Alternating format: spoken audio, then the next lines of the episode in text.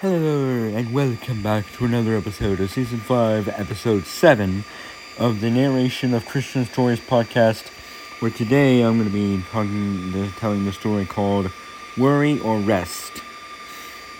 So I hope you enjoyed the story. I hope you get encouragement, motivated, inspired by the story. So here we go. Wash the dishes, take out the trash, finish an email. Amanda had more to do in life than there were hours left to do them. She tried to fall asleep, but sleep ju- just wouldn't come. Her financial situation also weighed her heavily on her mind. She had also lost her job, and money was tight. The load of it all threatened to crush her. Amanda got up and tiptoed to the edge of the nursery where her baby brother slept sweetly.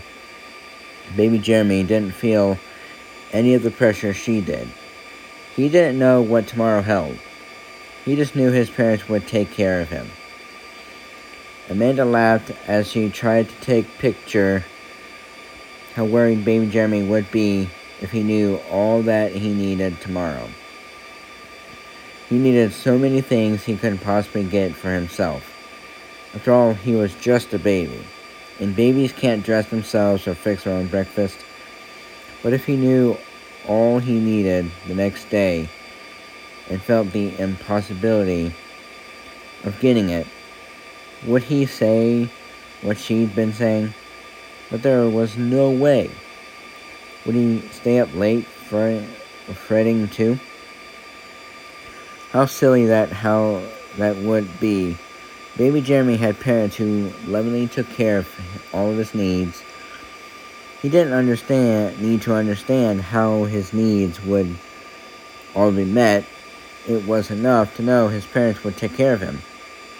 Amanda stopped short in her train of thought. Didn't she have a heavenly father caring for her too? A smile suddenly illuminated her face, and a weight fell fell from her shoulders. She could curl up and rest, even without answers, just like baby Jeremy, confident that her Heavenly Father had it all under control.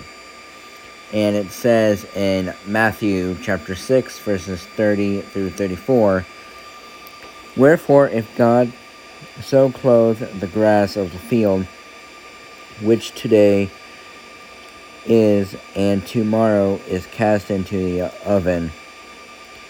Shall he not much more clothe you, we of have, ye have little faith? Therefore take no thought, saying, What shall we eat? Or what shall we drink? Or wherewithal shall we be clothed? All of these things do the Gentiles seek, which is in parentheses. For heavenly Father knoweth that ye have need of all these things. But seek ye first the kingdom of God and his righteousness, and all these things shall be added unto you. Take therefore no thought for the morrow, for the morrow shall take thought for the things of itself. Sufficient until the day is the evil thereof. So we shouldn't worry about anything because we have a we have a heavenly Father that loves us, that cares for us, and everything that we need. He knows what we need. He knows every hair on our head. Because if God clothed the grass of the field, which today is and tomorrow is cast into the oven. Shall he not much more clothe you? O ye have little faith of little faith. Therefore take no thought, saying, What shall we eat? Or what shall we drink? Or wherewithal shall we be clothed? Because in parentheses it says, For all for after all these things do the Gentiles seek. For heavenly Father knoweth that ye have need of all these things.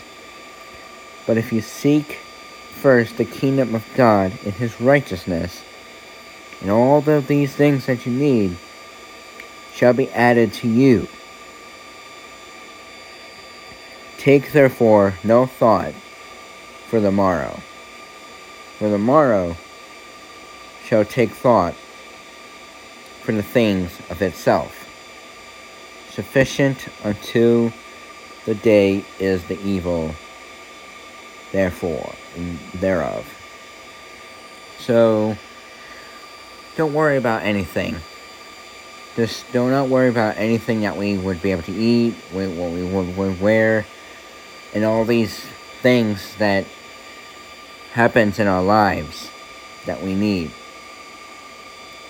God knows what we need. If we seek His kingdom first, then all of these things that we need will come to us later. And so we should not be able to have little faith